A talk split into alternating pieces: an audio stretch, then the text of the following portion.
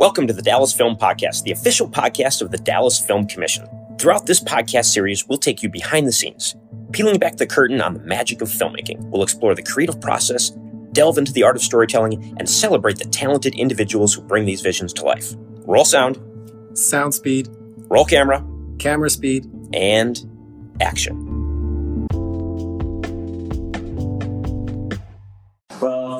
Everybody. I'm assuming everybody uh, enjoyed the film.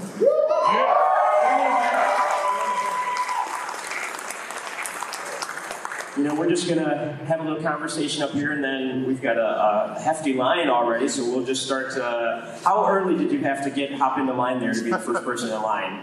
I was here about 10 minutes ago. Okay. Not, not really that long. Not too bad. You didn't start like two minutes into the film. You just stood there the rest of the. Film. Right, yeah. I showed up about 10 minutes before the film. I, I'm standing here for the next three hours. All right. Um, well, I guess one of the first things I wanted to uh, is your microphone working? Is it? Okay, good. James is working. She's I wanted uh, the first thing I wanted to ask the two of you was, uh, you know, what does it feel like to be literally legitimate rock stars now? Apparently, because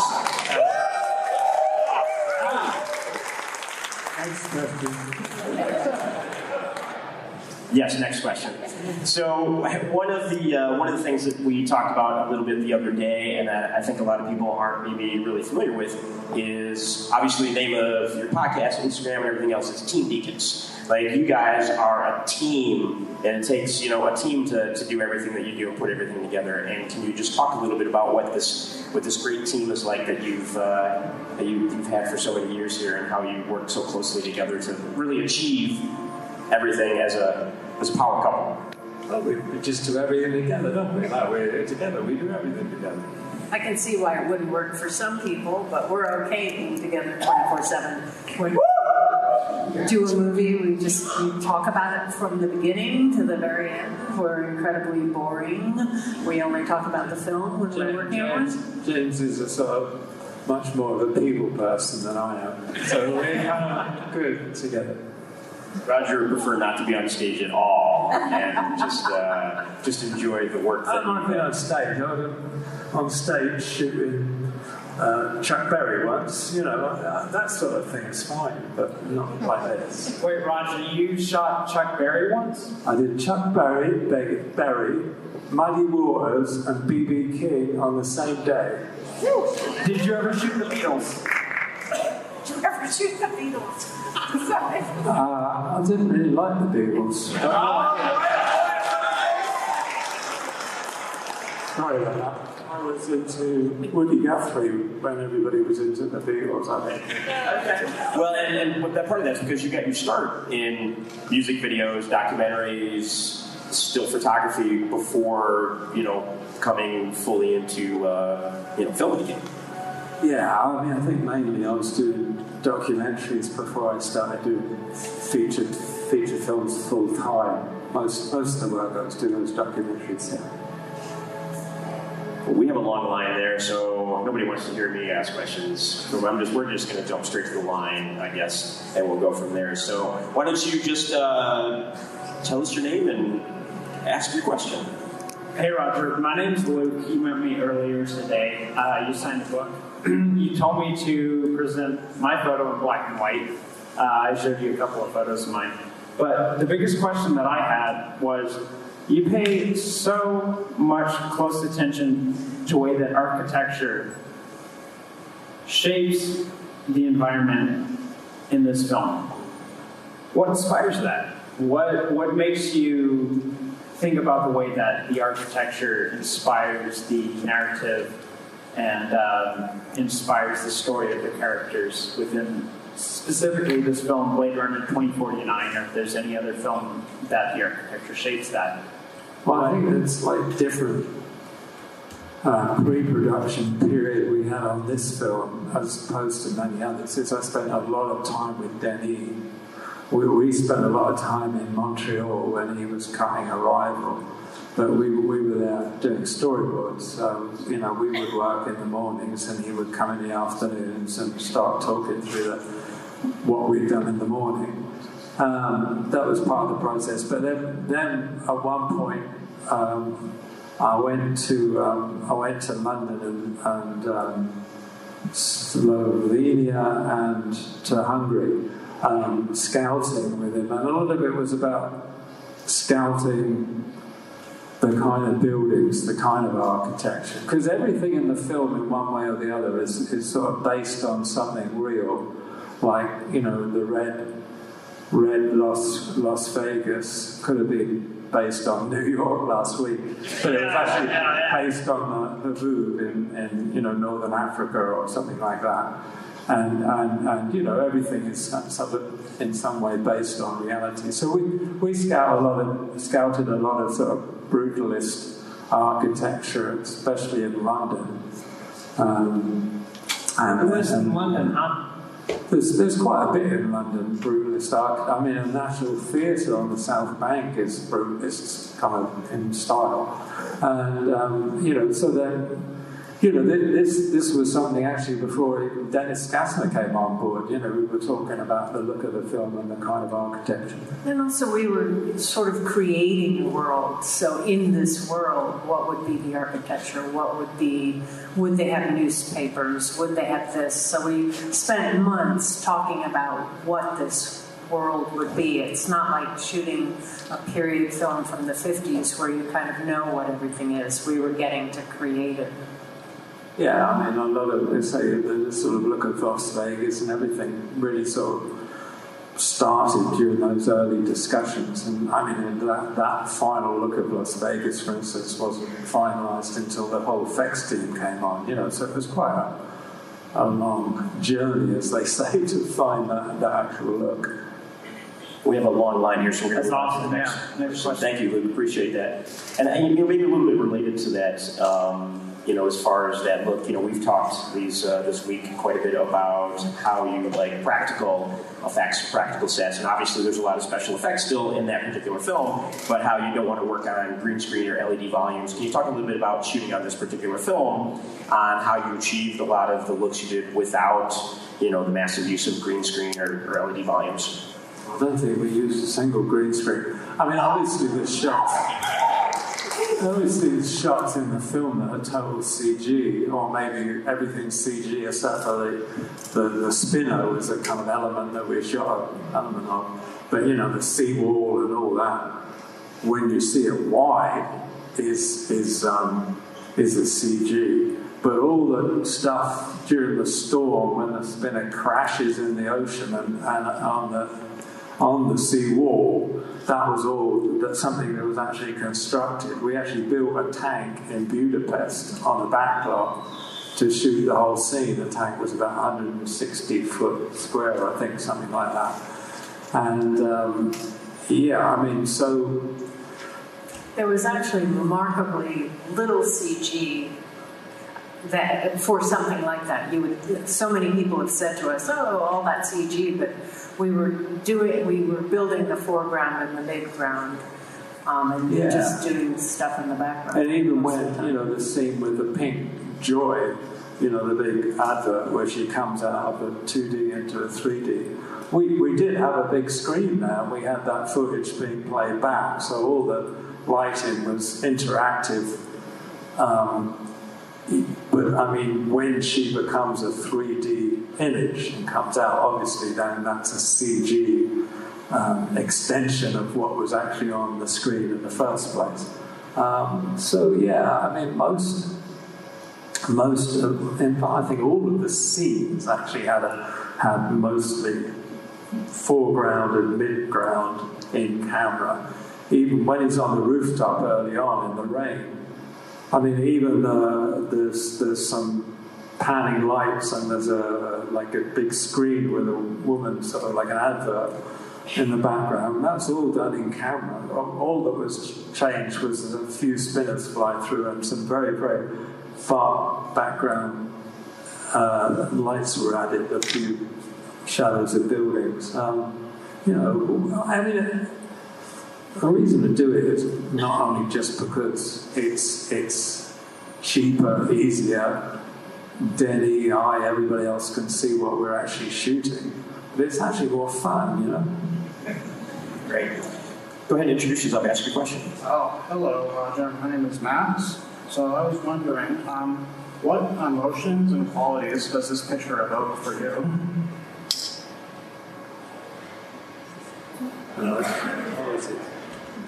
Um, Loneliness. Uh, particularly your, uh, your work in the picture.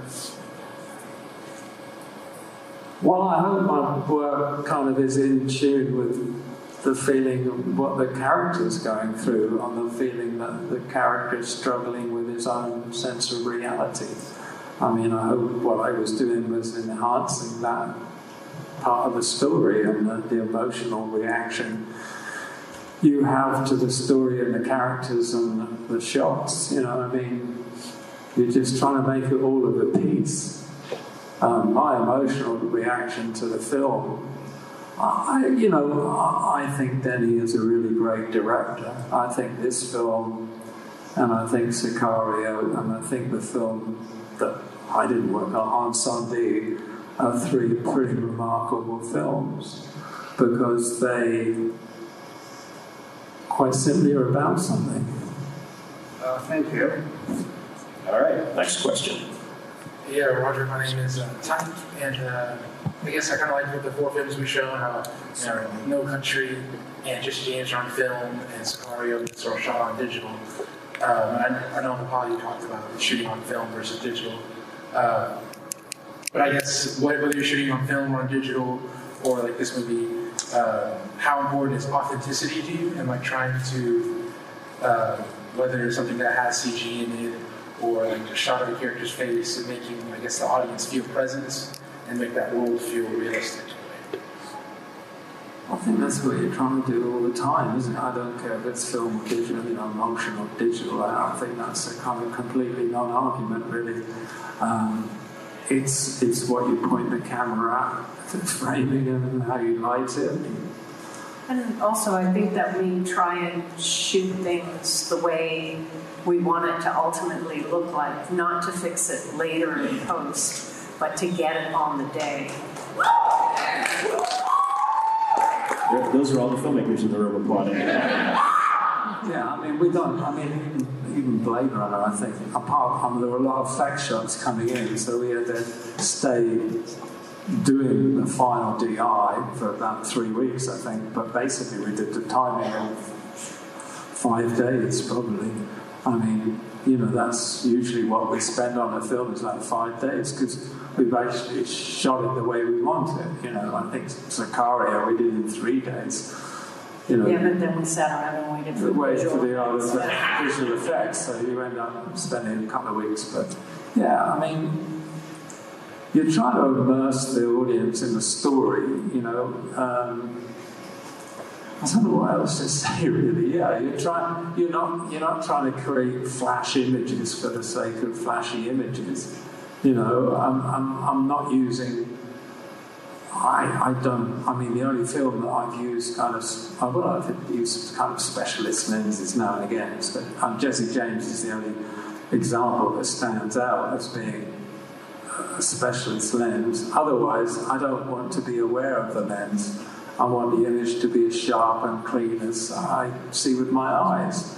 And um, yeah, I, I, you're to immerse the audience in the story. So what I'm trying to do is just that. It's trying to be as as as um, you know, immersed, as immersive as possible. I don't really want an audience to notice what I'm doing. You know, it's kind of nice when they do, but not in the way that means, you know? You know what I'm saying? You want the audience just to be in the story.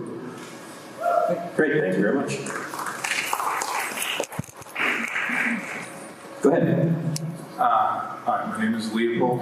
Um, Mr. Deakins, uh, as your career is going on, uh, you started to work with directors whose resumes much shorter than your own.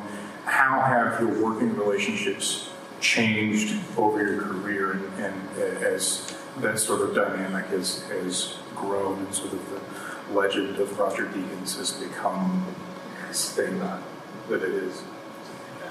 I think the only thing that's really changed is you're a little more confident, a little more. and basically, what you're always looking for is collaboration with the director. So no matter if, if the director's never done a film before, but you're going to work with them as a director, you still are obligated to create their vision. So you're still working with the director. We're one of the first, we were the first film I kind of admit to, though I did a couple of others, but the first feature film that I admit to was with director Mike Radford in 1984, but this was the one we did together before that. And it was the same way as I worked with Denis, obviously not as extensive prep as on this film, but on Sicario it was the same way. You spend a few weeks talking through the script, just yeah, talking about whether do you need that dialogue. You're talking through the scenes and talking how you want to visualize it, and um, then you spend time scouting locations, and then you try and match it up and figure where you're going to have to compromise and where you're not going to compromise uh, because of the budgets and time and everything else. So I don't, I don't think the way I've worked now or worked with Sam, say on the last film, or with say Mike Radford all that time ago in 1983, I don't think it was very different. Uh, maybe that's because I'm not somebody that changes very much, but um, no, I think it, it, that's the way I enjoy working. It's kind of you have this sort of personal relationship that just evolves over the pre-production period and into shooting, and with luck, by the time you come to shooting, there's very little discussion that has to happen other than you know some spontaneous reaction to something that happens on the set where the actor or, or whatever can happen can change change what you do from your plan, you know. Thank you both for being here. Thank you. And when you say Sam, you mean Sam Mendes, of course, for anyone who may not know. I'm, I'm assuming, but you never know, some people in the audience may not know that Sam Mendes we're talking about. Which Empire of Light, um, if anyone in the audience hasn't seen that yet, most recently, so check that one out. Hi guys, my name is Frank, and um, the setup to my question is I, I just want to tell you that that, that ending scene always destroys me. I think it's one of the most beautiful and poetic scenes in modern cinema because outside you've got the synthetic boy dying in the real snow. And the Vangelis score comes up. And then inside, the real girl is in the synthetic snow. And it's just, when Deckard puts his hand up at the black, it's just an emotional gut punch. And you just made it look so easy. So that said, what was your most challenging scene in the film? It wasn't Vangelis, by the way, was it? It's uh, Benjamin Wallfisch. What was that? It, it, it samples the Vangelis score. Yeah, it's, yeah. it's called But it's. Benjamin Yeah. Wallfisch. Yeah. What was the most challenging? Yes. I think um, possibly the water tank was pretty challenging. Yeah, the water tank, I suppose, just because of production um, way, it was going to be challenging because we were going to go to Malta where there's a standing tank and they've got all the equipment. But then the budget didn't go that far and it proved cheaper to be able to do to build an actual facility in in Budapest. And it was also very, very cold, and they were worried about killing Harrison. so cold, so they kept making the water warmer and warmer, so it kept getting more and more foggy. But the funny thing was, like, I didn't know they kept making the warmer, water warmer and warmer, and it ended up going 75 degrees. But the air temperature was all virtually freezing because the puddles were freezing where we put the camera tracks and stuff. And of course, that was giving all this amazing atmosphere. But of course, most of the time it was too thick, you couldn't see your hand in front of your face. But when it sort of blew through, when we put some wind machines up, it worked really well. But I never told production I was glad of it because it, I, they never asked me about it. so it was one of those lucky accidents that I will never tell anybody about, but now I suppose it's out. Except for you guys, so don't tell them. Trade secrets, trade secrets. Thank you both. Hi guys, I'm Bryce. Um, amazing film. Um, I was just wondering, in your experience, how directors uh, most effectively communicated the tone of each film to you, and how they made it to where everybody was like kind of on the same page as far as the crew. Because I feel like they super-. Yeah, yeah, exactly. I, I'm just, I'm kind of nervous to uh, get on a set and try to communicate that to everybody. Yeah, I mean, it, that's that one of the hardest things, I think. But it's, it's also hard, you know, if you but you break it down, the director's trying to um, get his keys on board, like you know, the production designer, the costume supervisor, whatever, and the cinematographer, and the editor, and and the music, uh, you know, and and but then those people, like then I have to do that job with the people that are on my team, you know, and, then my gaffer or whatever has to impart that to the electricians or the, the, the dimmer board operator or whatever, you know. So it's it's uh, yeah, and that's one of the crucial things, and I think that's why prep is so important. I think that's why it's so important to have time before the whole intense pre-production process starts. Just have that time to sit down. You know, I mean, with some directors, it's going to the pub and having a beer and just chatting about it or something. You know, just to get in sync. But uh, also, every director works in a different way. I've, as I've found, some directors, you know, like Andrew Dominik for Jesse James, was really keen on getting images. So we had like a corridor in the production office full of images, but you could walk a corridor and you would be basically walking scene one to the end of the movie in, in images that we just all pasted up in, in some sort of order that reflected what his intent for the film.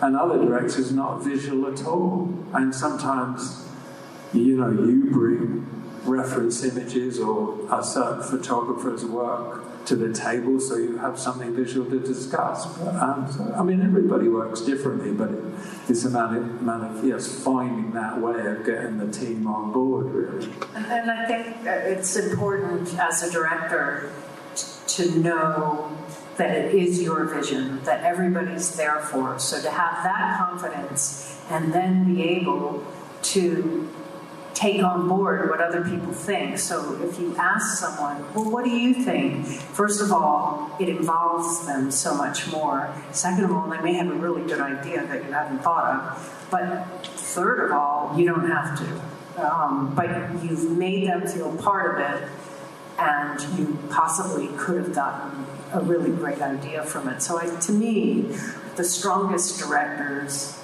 are the people that are using the keys that they have chosen because they know what they're doing. So they're using them as tools and getting ideas from them. Yeah, we've been lucky. I mean, I, you know, hear tales, and I've experienced a little bit where where the director thinks you're trying to take the project away from them. You know, they feel threatened, and I, I suppose in a way that that yeah, yeah, that's simple as that. And and it's not true. I mean, it shouldn't be true certainly it's not true.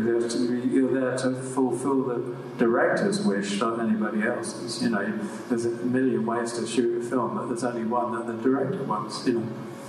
Thank you guys so much. Appreciate it. And it's also why you end up working with a lot of the same people, because once you work with people that you like and that you know you work well with, you don't want to change it up. You want that consistency. So much is about trust, you know,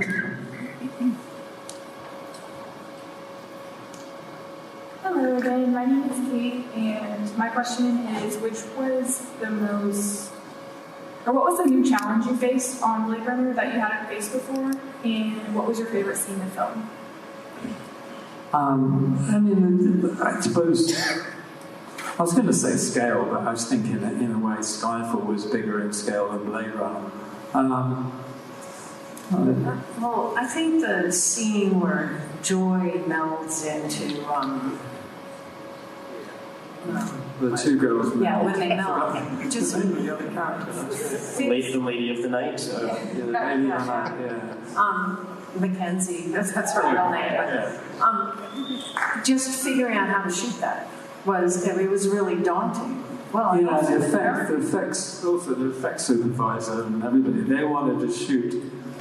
They wanted to shoot a scene with one girl, and then just do a green screen shoot of the other girl, and then they would paste them together. And, and, and I said, there is not no way that's going to work. For me, that's not going to work. And they said, well, what do you want to do? I said, I want to do both girls on set we'll do the one girl first, whichever Denny thinks is the strongest character in the scene, take her out, and then do the other girl in, in the same space. And I mean, they poo-hooed it basically. I mean, to be quite honest, they said that's not going to work. We shot a test. And they said, yeah, okay, we can manage that. And the whole thing was, you know, you put somebody. I said to them, you know, you, you, you know, Kay's room was lit by those wall lights that we spent a damn lot of time designing and mounting and putting the light in and having dimmer system, all the rest of what you do. And I said, well, how are you going to replicate that against the blue screen or green screen where you don't even put a light behind the girl when it's, you know, you're shooting towards the girl. I mean, how's that going to work? So, I mean, they were great actually. When we shot this test, they, they tried to do it and they said, yeah, no, that we can make it work. Yeah, and I, I don't think that you were really involved in this, but on a lot of these um, scenes that we did, they wanted witness cameras, which is just other cameras around, so they would have additional references. And I was adamant it could not be an Alexa; it had to be a more inferior camera because I just was paranoid about it showing up, yeah, in the movie. But on that one, they they were so nervous about that film, about that scene, and I felt badly for them, so I let them use an Alexa. I said, "This better never show up in the film No, use that for the witness cameras." yeah. Yeah. But they did an amazing job. I really didn't think it was going to work as well as it did. I'm, I'm just blown away that they argued with Roger Deakins about what looked best on camera. Oh no, the effects supervisor has done far more larger effects-driven films than I ever have. You know, I mean, so it, it, they had a lot of experience. I was just, it was very nice that Denny backed me up and said, let's do a test and let's decide, you know. That's a sign of a good collaborative director. Yeah. Thank you. Thank you.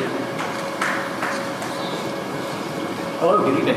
Hi, my name is Zachary. I was actually going to ask you guys about that very scene, but You can, you can adjust that microphone for everybody that's, if you want to tilt it down a little. Can you guys hear me okay? Yeah. I was actually going to ask about that same scene, but thankfully I have a backup question. the 1982 Ridley Scott Blade Runner, probably 80, 90% of the people in this room are here because of that movie, seeing it at a young age. That's obviously shot by Jordan Cronenweth. It's one of the most iconic cinematography displays in movies. When I watch this one, beautiful as it is, I don't really see that it feels the same way through the light. It looks a little bit less like a film noir and a little bit more like a contemporary sci-fi film. So I was curious if you had that in mind from the beginning, or if it was a conscientious decision to avoid looking like the previous film, or if there were any other pieces of inspiration that you guys used. to We didn't want it to look like the original. No, I mean, when Denny posted the, the idea that he was going to do this film, uh, he, it was actually the same conversation I had with Sam Mendes when he said he was going to do a Bond movie. I said, you know, I, I don't really want to do it if it's got anything to do with the other film. Because I, I mean, in this case, I'm not Jordan Cronenweth. I love his lighting. I mean, I have issues with the original film, but um, one of my favorite, one of, but one of my favorite film, my favorite scenes of any movie is Rut- Rutger Hauer's death scene on the rooftop, and it's got nothing to do with the lighting. It's to do with the emotion that comes from that scene and that that that character, which I really took into this film because in a, in a way it's dealing with the same idea you know, what, what is, what constitutes being human. Um, yeah, so I mean, the way it's lit, it's, it's a very different film. I mean, for a start, the, the whole concept of it being real world rather than film noir, I mean, it's much more naturalistic than the original film. Um, the kind of the landscape and everything yeah, maybe it's a little bit more like other contemporary science fiction films, of which there aren't many. There's a lot of science fa- science fantasy, but there's very few science fiction films. Uh, um, I, I think it, it's just trying to do something different. Uh, so I, I don't. Yeah, it doesn't look like original. It doesn't look like a film noir. It either stands or fall, falls by itself. You know. When we saw Jesse James, you cited I think it was Sam Peckinpah as an inspiration for what you were doing there. Did you have anyone in mind when you were designing this during that prep time that you had so much of? That was such an important part of your process here. It's hard, hard to hear your question. Oh, sorry. excuse me. I'm sorry. um, during the Jesse James screen, you had mentioned Sam Peckinpah as the inspiration. I just didn't know if there was anybody here, or was it Well? I mean, when I said about yeah, uh, Jesse James, Sam Peckinpah, Sam, what Sam Peckinpah was dealing with in terms of the stories, uh, the emotions he's kind of dealing with. You know, the idea of I said, I think I said of the world changing and these people being left behind. Um, well, that's what I was saying Blade Runner. I mean, I, refer- I would reference Tarkovsky's Solaris, but I mean, it's not Tarkovsky's Solaris. I would love that film. If it was, if it was like a hundredth as good as Solaris, then that's, I think it's pretty good. Um, but I would mention that scene from the original Blade Runner, you know. I mean, it's those kind of, you know, or I don't know, there's all sorts of things. There's cameras at the, at the outsider. I mean, it's all sorts of things that you kind of connect with that not necessarily you're not copying the lighting because one's a book. But you know what I mean? You're trying to connect what you do with that in some way. Thank you very much. We're going to move on to the next person. Thank you. And uh, there are two Solaris out there for everyone that's going to rush out and watch Solaris. Make sure you watch the right one. Uh, hi, Roger. My name is Casper. Uh, first off, just wanted to say that I, I love this film. It's one of the most visually stunning pieces of art I've ever seen in my life. Uh, the director of this film, Denis Villeneuve, said that when he was first approached with directing a sequel to Blade Runner, that he was initially filled with fear. He believed that if the sequel didn't do the original Blade Runner justice, that he would be blacklisted from the cinematic community, his career would be over, and that it would be his last film. His words, not mine. Um, however, he also said that when he accepted all that as a possibility and then still decided to continue, that it gave him the peace and freedom to create a pure artistic act. Uh, Roger, you said in a roundtable to the Hollywood Reporter that this was an opportunity you couldn't say no to, but I was wondering if you went through the same process that Denis did. Uh, was there any point in the making of this movie, either early on in the months where you spent storyboarding all the way up to post production, where you really had to contemplate the consequences of possibly doing, uh, possibly falling short, but then decided to continue? And if so, was there a certain peace or freedom that you felt because of it? That's a lot of research that went into that question. That's, uh, this guy spent all week getting ready for this question. Hollywood Reporter. uh, We're, we're good to go. Not, not a week. Uh, No. The past month, actually. Okay, good. Well, first James just said to me, you know, remember, it's not a sequel. In no way was it ever That was as the a first sequel. thing we all said Um, on, not a sequel. Yeah, you have a responsibility, but um, yeah, and all the way through. But then it's that's no different on any film. It doesn't matter. Somebody, some, you, you, somebody might be relating your film or the work, film you're working on with something that's come before. That's going to be all the way through. Any film you do is going to be related to something else in some way. A film's got to stand on its own in its own place. So yeah, there's always that pressure. There was the pressure of would the sets be ready in time? Would it really work going from this set to that set? Could we get the atmosphere? In, in, in, in, we were shooting downtown in Budapest on a night shoot. Could we get the atmosphere? Would they allow us to block that street? And blah, blah, blah. I mean, there's a million, million problems that come up in a film like this. Uh, and yes, all the time you have doubts. And I still have doubts. No, I mean, you, you never get where you really want to go with anything, otherwise, you would stop doing it. Everything is built on something that's come before. Thank you very much. All right, we're, we're moving through here. We only have 75 more people to go. James is pointing out Nice the prisoner shirt. Thank you very much. Uh, hello, my name is Clinton. Uh, so between all the films that you've done, my favorites are this, Prisoners, and Oh Brother, Where Art Thou? Between each one of these films, I feel they have a drastically different color palette, with this one being a lot of neon colors, be it with um, uh, when we see Joi and like the big pink hologram, or like all the Vegas sequence in this like bright orange and reds. Uh, Prisoners being more of dark, muted tones, and then Oh Brother, Where Art Thou being a lot of warm, earthy tones. What is it that makes you decide the color palette of a film before you start shooting? I think it seems to me that it's quite obvious, but I mean, but I don't know. You kind of read a script when you talk with the director. Um, I mean, obviously, a lot of the colours in this, for instance, the red of Las Vegas, that was something Denny, Denny said, and then I, I got these references of, uh, from, you know, the of North Africa and said, well, can we do this with a sort of tonal variation of it, whatever? Is this a good reference? Um, other things, you know, the inside of like Wallace's building there, you know, the, the big corporate building. I mean, I guess I had the idea that if you're coming in from the outside, which is grey and rain and snow and, you know, really dark, wouldn't somebody maybe want to come into sunlight? So I thought, well, let's make everything inside as though it was sunlight. Well, it was also too, he was such a rich guy that Yeah, he could have he could do sunlight, anything no he one wants, else. you know. And I thought, well, that's kind of ironic. He's blind. Anyway.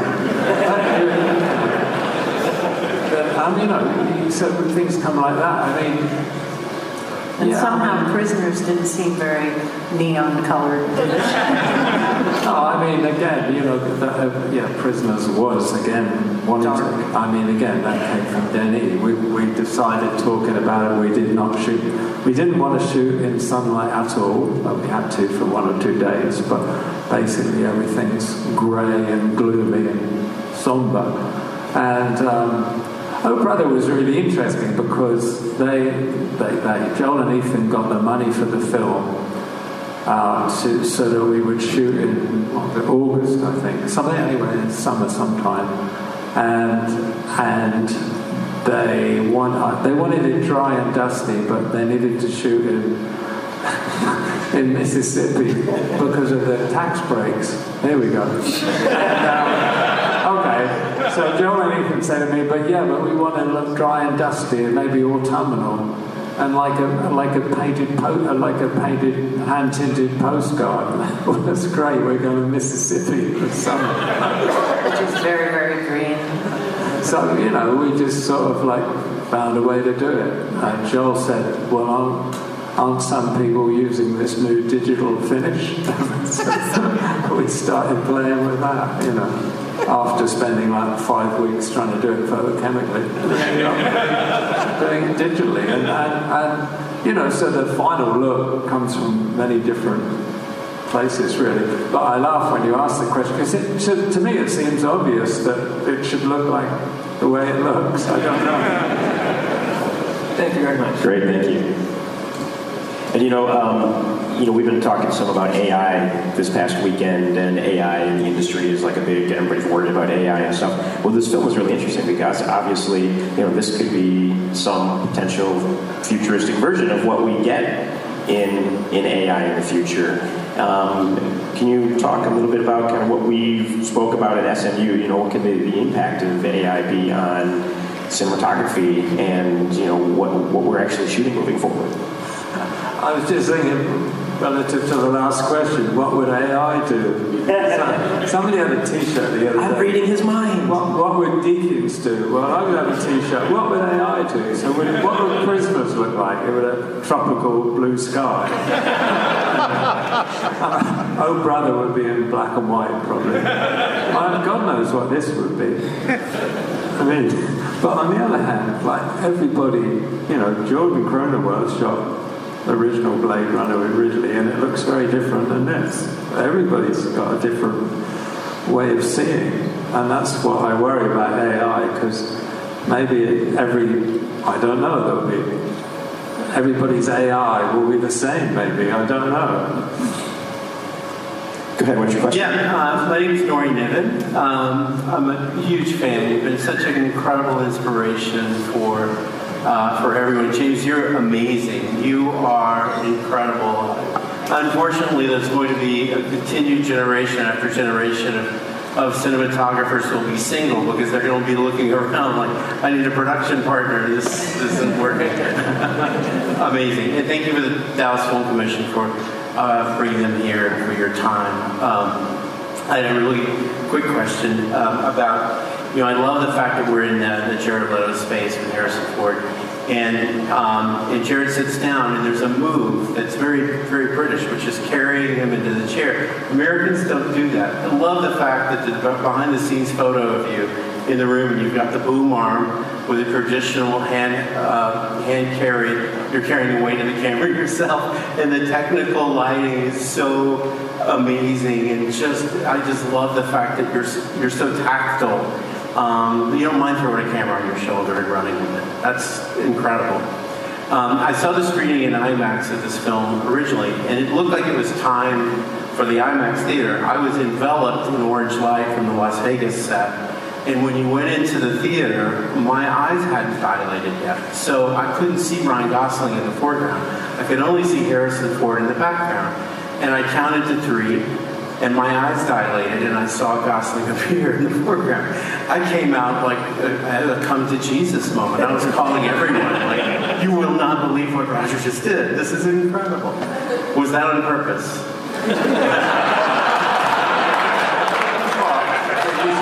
Jesus. Definitely not. Sorry, we won't go there. Thank you. As far as humping the camera around, it's because I come from documentaries. I always operate, and I, I just love being by the camera. And I find it's really nice looking through the eyepiece because nobody bothers you. They bother my wife. Amazing. Thank you. Thank you. I didn't know this was going to be a religious uh, revival here tonight. That's great. I love it. No. Uh, hi, James. Hi, Roger. Uh, my name is Roger, too, but with the D. Uh, I have a question for, for both of you guys. Uh, what is the most interesting movie uh, that you've seen this year, and why did it resonate with you?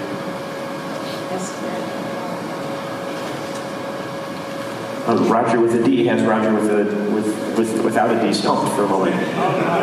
Uh, find that really hard. um, um, I watched The Wild Bunch again a few weeks ago.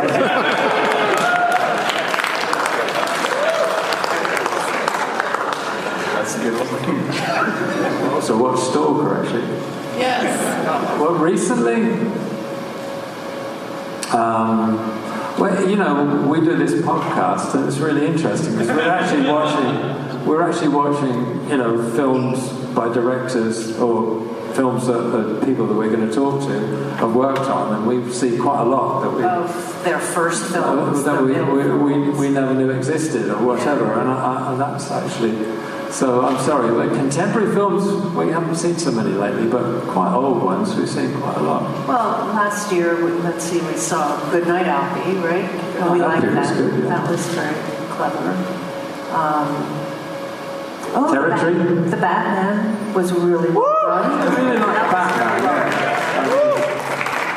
I was inadvertently quoted in a Hollywood rag that I thought. Yeah, anyway, but I do, I do, think, I, I do think Batman was stupendously sharp. I mean, it was fantastic. Greig is fantastic. Okay, great. Thank you very much. Thank you, guys. Hello. Hi. Can you hear me? Yes, we can. Hi. My name is Mickey. Just wanted to say one thing real quick. Uh, so Roger with the D, he's my best friend. He's a filmmaker. I wouldn't be surprised if at some point in the future you guys work together. My Twitter, his name is Hollywood Drift. Just gonna plug him real quick. But anyways, just to say, okay, so I wanted to one give you real quick things. So we're best friends. All of our best moments in life together have been going to movies. I want to say you've been responsible with so many moments, the both of you, where we've just been blown away. Like the, the seawall scene in this movie, in Skyfall when there's that when they're fighting in the penthouse up in the building, in 1917 when the like the lights are going off in the courtyard. Like so many moments where we've just been in awe. And I just want to say thank you for that and for giving those moments to me and Roger. Uh, but additionally, do you have a movie where you like? There, are there are, is the equivalent of that to you? Do you have any moments where you're like, holy shit, like this is crazy. Like I'm seeing crazy shit. And also, would you ever do a Star Wars movie? Thank you. Well, I just said about Batman, I think it was stunningly photographed. Um, But like a scene, like a moment where you're just like, oh, whoa. I think if cinematography works, I think your, your, you're, you're telling me that my work has failed because No, no, no, no, whoa. um, I think if I didn't say that. cinematography works, you don't have those come to Jesus moments. Roger, take a compliment.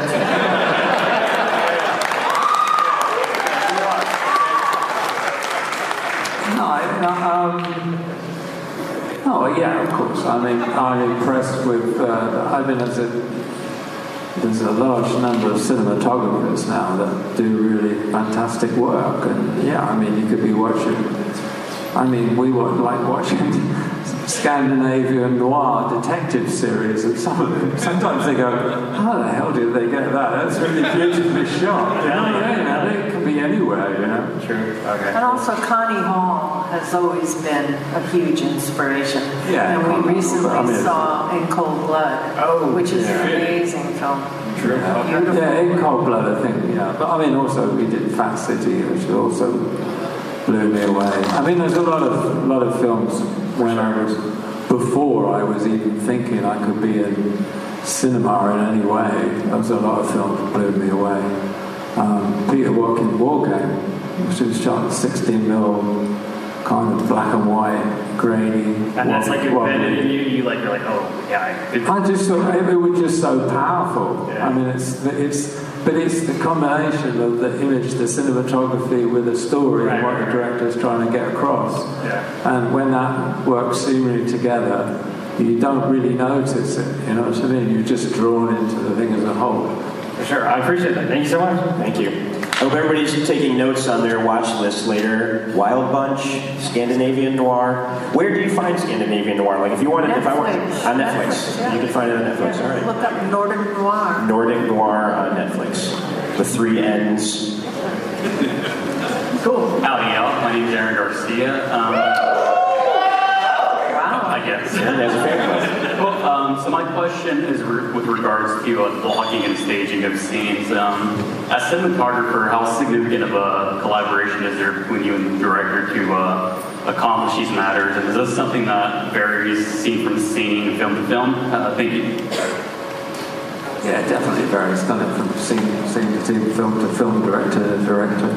Yeah, I mean, oftentimes there's a lot of talk before and prep about how it, you know, or storyboarded and how it could be.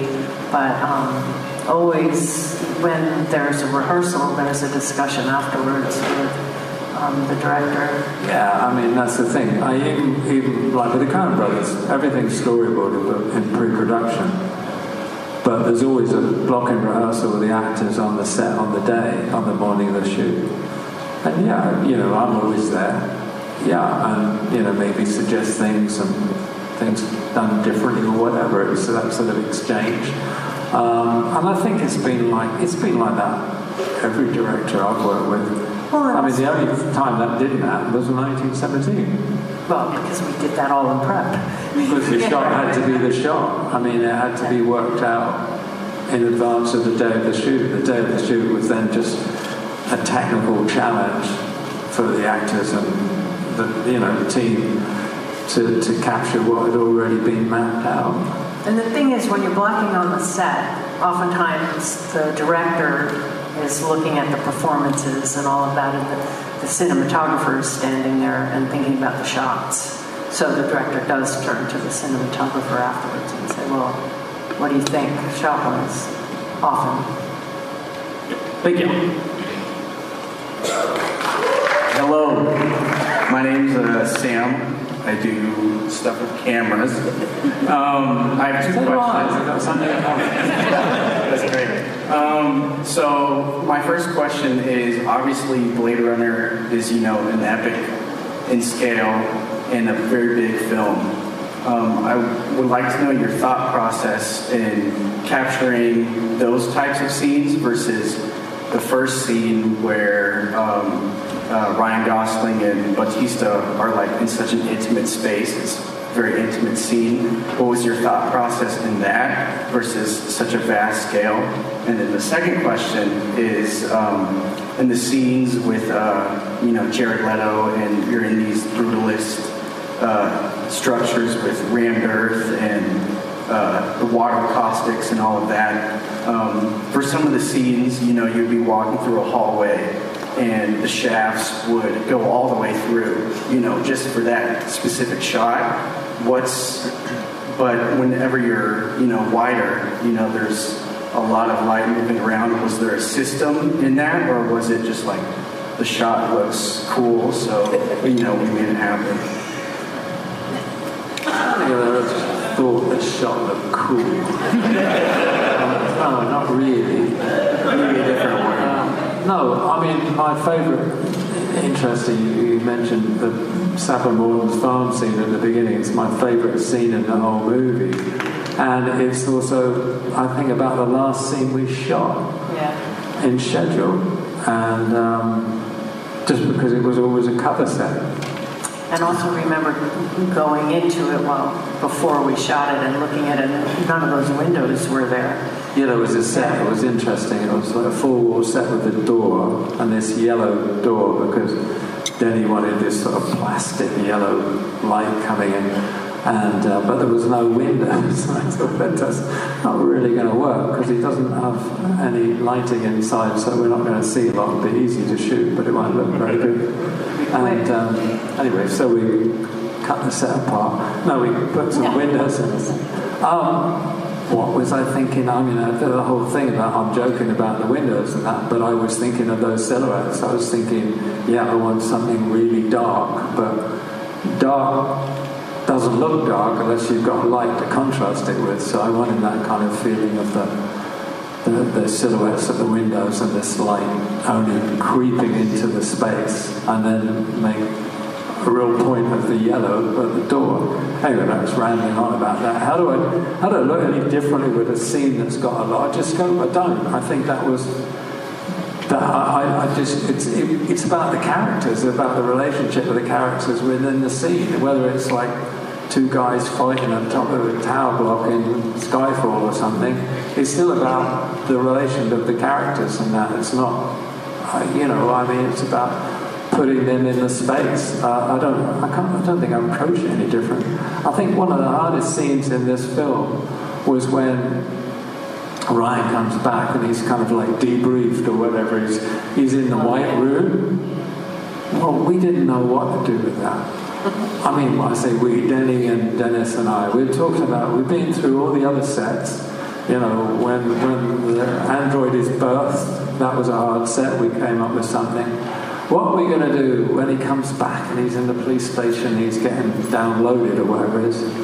We just went, well, when you've got nothing, why not a white room? And then he said, yeah, what is a really small white room with a funny little camera on the wall? And that was it. It was like, we were out of ideas, but that was the idea. so, you know, I mean, you know, it's, I, I'm, I'm just rambling, but you don't, I don't see any different approach, whether it's, you know, big or small. It's still about you know, it's still about the character in some way and the character's relationship to that world. And you know, a lot of times it's it doesn't come just like that. You know, it goes round and round and round in your head. And and Wallace's office, my God, I didn't think you'd ever get that because you know, trying to figure it out. And is it a circle? Is it an oval? Yeah, as I said earlier, you know, the, I started with the idea of okay, if Wallace is building is kind of like sunlit or something, and, but the sun moves, so it's all got to move, which sort of dug myself a hole really.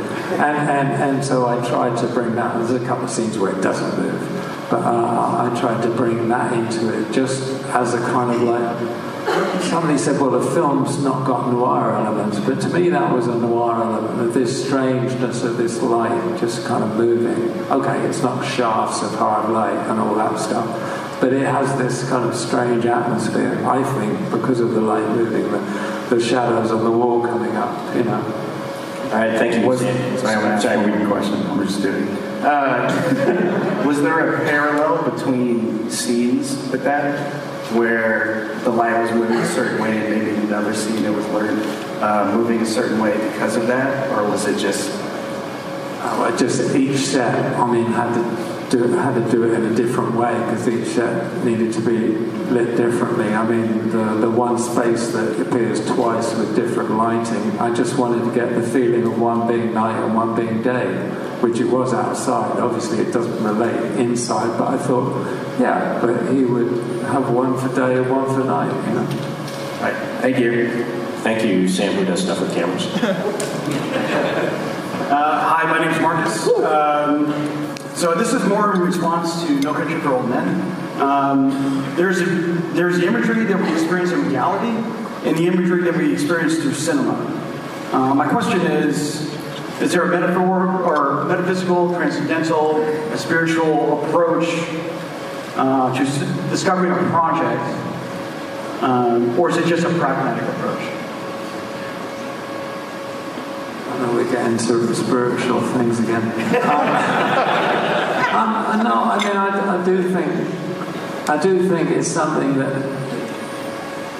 you discover. I don't think, I don't just think of any director that's come in with a real hard look of a film that's not changed. No, I can't think of one. I think a director has an idea, has a direction to go in, and then it's that collaboration that sort of doesn't it? It, it then it evolves into something, and at some point, maybe you do have that moment, and the light bulb goes off, and yeah, that really works. That makes sense, and I think that's yeah, that's one of the things we love about what we do. You know, you, you have you have those. Yeah, you, you, you might think of something for weeks and weeks and then wake up in the middle of the night and go, yeah, why don't we do this? You know, Wake up mean, the person next to you. yeah, Say, yeah, "Oh, yeah, yeah. Write it. Or, or then, or you might just, it might just happen on the set when you're looking through the lens. You know, uh, yeah, that's. I don't know the process these things happen. It's kind of that's what's exciting about it, really. I, I, I don't think there's any. It's exciting but nerve wracking because, you know, you think, oh, before we actually have to do it, are we going to have to figure it out? Right, it is true, yeah. But then that, that, that also uncertainty is kind of like also quite high, really. Thank you. Thank you. Amazing team, y'all. Thank you. One person appreciated that comment about the amazing hey guys, so my name's Christian J. Uh, I used to be addicted to soap, but I'm clean now. But uh, anyway, so earlier Katie came up here and she asked you guys like what was the most difficult uh, scene for you guys to film, and you brought up like the melding scene and kind of like went into how you shot that. And I'm just thinking, oh shit, you know that was kind of my question. So uh, great, fantastic. But uh, so I'm kind of curious about like what kind of prep work goes into a scene where you've got like 20 different assets kind of going on all at once. You know, like what what kind of departments you have to coordinate with to pull something off like that. Uh, because I mean, just watching that scene every time, my brain practically just melts. Seeing how you see one actress's face through the other, and you see like one feature, and it just kind of blends into some sort of vaguely recognizable human being, like just something like that. Like how do you guys just go around even prepping something that seems so hard to even wrap your mind around just watching the final products? Well, I think you know that's that Denny's concept of these two characters melding, and then you know, okay, how do you do it? But you then you shoot. As I said, we shot a test, and, and the effects guys were kind of working on how that that that would uh, how that would. Um, end up as a visual interpretation of what Denny was after. Well, also the whole character of Joi was a big discussion Uh, as to what she was. Would, would you see through her? Would she be able to pick something up? And that, for a lot of prep, we didn't know. And we That's kept true, trying different tests. Yeah, I mean, you know, there, there's a danger with effects to go too far. Like, what happens to a hologram when the rain falls? So there was all they, they did all these tests and all this fancy looking stuff going on, but it was all distracting because actually you're saying to the audience, this hologram is a real person, or does have a soul, maybe. You know, you wanted to, you, because Ryan Kay, you wanted him to believe this woman was something more than just a hologram or sex for money. And, and, and so there was a delicate balance there. So that's, that's why the transpa- her transparency and everything else is quite minimal. It's enough to tell you if you look. So that, that, also works really well with the blending scene because that I mean, that is a scene where it actually tells you exactly what she is, you know. Um, But, but also, we shot it, we gave it to um, Paul at the visual effects house, and he put he came up with a lot of that. I, I mean, I was surprised yeah. when he made the face. Parts of the face were completely different, but they were Right. parts of the the, the Right. girls. So he did a lot of work on that. Yeah, I mean, And basically, showed- on the set, we, we shot it, I said to say, we shot it with the main character as a scene, then we put the secondary character in and reshot it again with that secondary character mimicking what the first take was. You know, you got playback and everything, and you could really do it over and over. So mimic it as close as possible, and then it was about up, it was up to effects, and we shot we shot a plate of the set with each camera angle, so that gave the effects team the way of you know rotoscoping one character out and blending them. You know, so they had, they had lots of um, yeah, they had all the kind of flexibility in the world. It just took a lot of people a lot of time to do the rotoscoping. Well, hey, thank you very much for answering my question. Thank you. Hello, thank you all for being here, and thank you, Commissioner, for arranging this for us.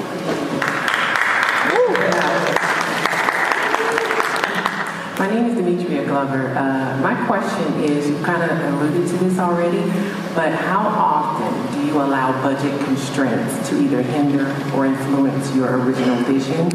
And if so, is there any one film that stands out? Is there only one what? Any Film that one stands film out. that stands out? Where budget constraints maybe affected what you wanted to do. Ah, with limitations comes inspiration. That's a great responsibility. We always Wrong tell ourselves that.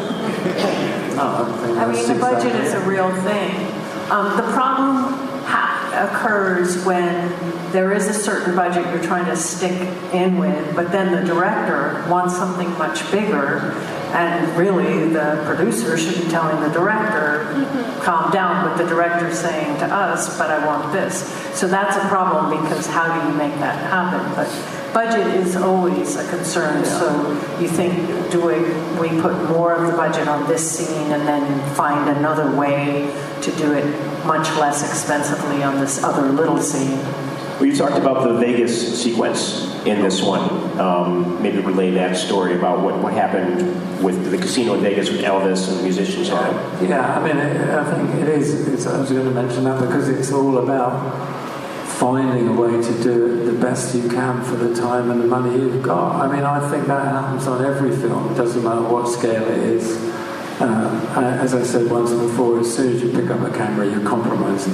I mean, there's no way it's not a compromise in some way or the other. Um, there's the Vegas show with Elvis and all that we're in a production meeting and it was like, oh, we spent all the money on these other sets and the effects on this is going to go over and the blending of the two girls is going to cost so much. So what are we going to do for Vegas? We haven't got a location. How are we going to shoot it?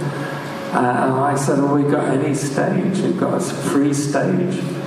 They said, oh, we've got one stage. I said, well, we just black it out. I'll just light it. Like it's a show. Well, you don't have to see any background. Now that might not have been exactly what the production designer wanted, or Denis really.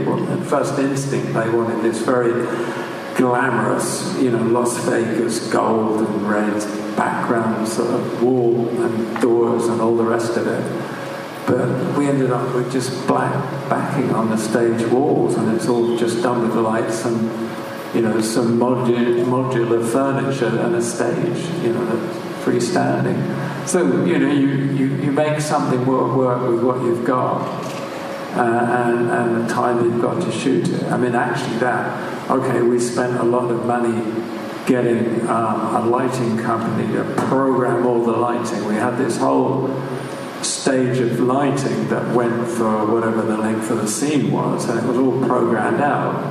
And um, and that took a lot because there's a lot of different variety in it, variations of the lighting, but it was all programmed. We actually shot the scene in less time than it was scheduled for because we'd done all that prep, you know, even though we'd spent a lot of money on it, we saved a day shooting, you know. So, yeah, you, you, just find a ways to make it work. And James said, I, I think if you didn't have restrictions, you wouldn't have something to, to react against. You know, if somebody came to the produ- producer came to you, have everything you want, go anywhere you want in the world, I'd be lost. I think any director would be lost, really.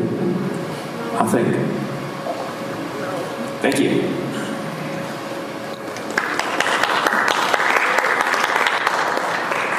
Hello, uh, my name is Jesus. Um, uh, before I do my question, I just wanted to say that this is one of the few movies that actually made me into a cinephile today, and it motivated me to become a photographer. And it was a very significant moment of my life when I watched it, uh, back when I was like 12 years old when it came out. So, thank you for that. And my question is about something that you were talking about earlier, but I just want to elaborate a little more on that, which is you were talking about how it's in a way important to not make the director feel like you are taking over his film.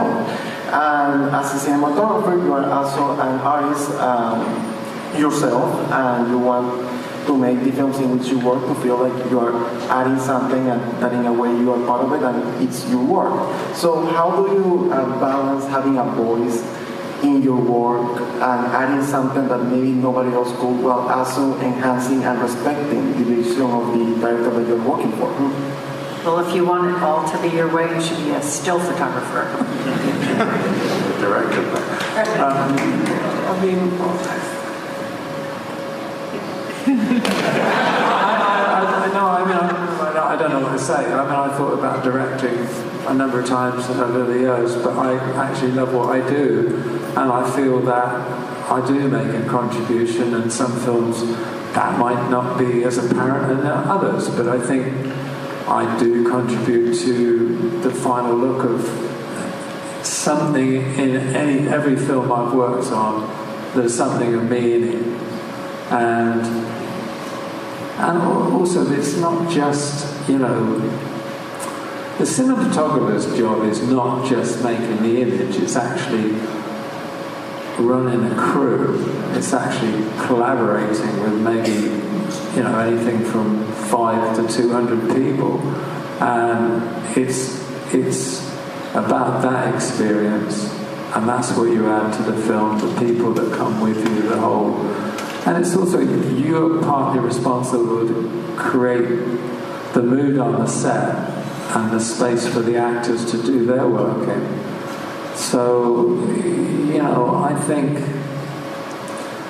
I mean, I'm not, you know, I feel, I feel every film that we've worked on, I've worked on before I met James, has been a part of me in some way. Even, I say, whether it's noticeable or not, it doesn't really matter. I just, I would rather, I feel more comfortable, I feel more satisfied doing what I do as a cinematographer than that I think I would as if I was a director trying to do it, you know? Yeah, um, uh, my question was more about like how do you like do uh, do the adding with uh, without also like you know like like how does that work in a way? How does that relationship work? I, I should um, say it like that. I'm sorry. No, you just said it. It's a relationship. It's a collaboration. I mean, and, and, sometimes it doesn't work and you don't really want to be there. Sometimes you don't have a relationship with a director. No, you don't. I mean, you're in the wrong place. It just doesn't, you just don't, you know, you just don't somehow get off, blend. I, I think you can also be in a situation where um, the director might be a little insecure, and so on the side you say, "Well, maybe we should do it this way." No, no, no, that's a that's a terrible idea. The director walks away and 20 minutes later comes on the set and says, I've had a great idea. and this is what we're going this can happen. And this is what we're going to do. So then what you do is it's for the better of the film and you just remember and you know that you made the film better even though no one else does. Well, you know, you made that contribution Yeah. and you're kind of just smile to yourself and think, oh, I, I heard that idea. It's fine. I mean, ideas can come from anybody, any direction. It's the final product that matters, and who cares where it came from? If you, I mean, you just kind of feel, yeah, I'm part of that movie and No Country for Old Men, and, and movies that I really think have something to say and are more like the films that led me to be part of the film industry in the first place. Thank you very much. Thank you. Hello, James. Hello, Roger. Uh, my name is Andrew Red. Um, I want to thank both of you for your time and also the Dallas Film Commission and the Texas Theater for helping put this all together. Uh, my question for you is how do you approach pre production for a film like Blade Runner? And this is for both by the way, uh, for Blade Runner versus like Sicario or There Will Be Blood, any of the other films that aren't as visual effects heavy. Do you, do you change your approach, or, you, uh, or is it kind of the same no matter what film you're going to, regardless of the Yeah, this effects? is, you know, the first time we worked with Denny, I, I don't know, I had three or four weeks prep, I suppose, five weeks, but I mean, I didn't have so much time talking with him, going through the script. But we enjoyed the time we did have. And on Sicario, he made sure we had the time. We were in the production office. I remember he, we'd be in the production office. He'd lock the door so nobody would come in while we were discussing the script and starting to do storyboards and all the rest of it.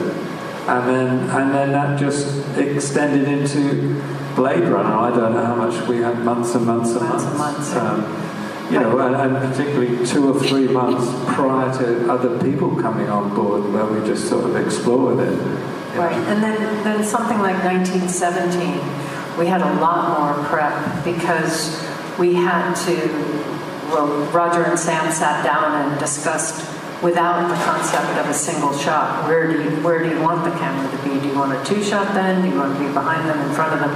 And then we had to figure out how to shoot it. And then all of the departments needed to know where that shot started and ended. So that was a much longer prep. Um, while some other movies Yeah, I mean, so the process in a way is very, very similar every time. I mean, I, Blade Runner, I mean, I don't remember us having a, a discussion about effects. Not, not until the effects supervisors came on and we were actually well into prep, proper prep. Yeah. I mean, when, when it was when we were in Montreal, we weren't talking about effects. No, no.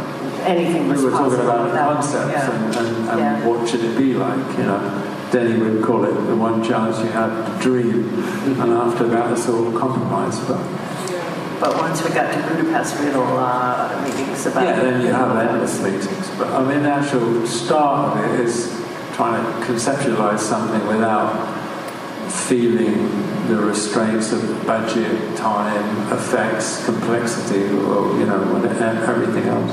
Well, that's true. You, you sit around and you try and figure out what it is you want if you could have anything. And it's the same thing with 1917. That's what you did. And then you figure out, oh, well, with this budget, how am I going to do it? What am I giving up? Um, Yeah, it's the same when I was mentoring a film I shot in 1983, which was a low budget film in Scotland. It was the same process. What do you want? Let's look at the locations. How can we make this work? That doesn't work. What do we need? You just break it down. It's the same approach, really. Sure. Thank you so much. Thank, you. guys. Yeah, basically saying if it's a $100 million film or if it's a $5 million film, you still have to give things up no matter what it is. Just depends on what you're giving up. Hi.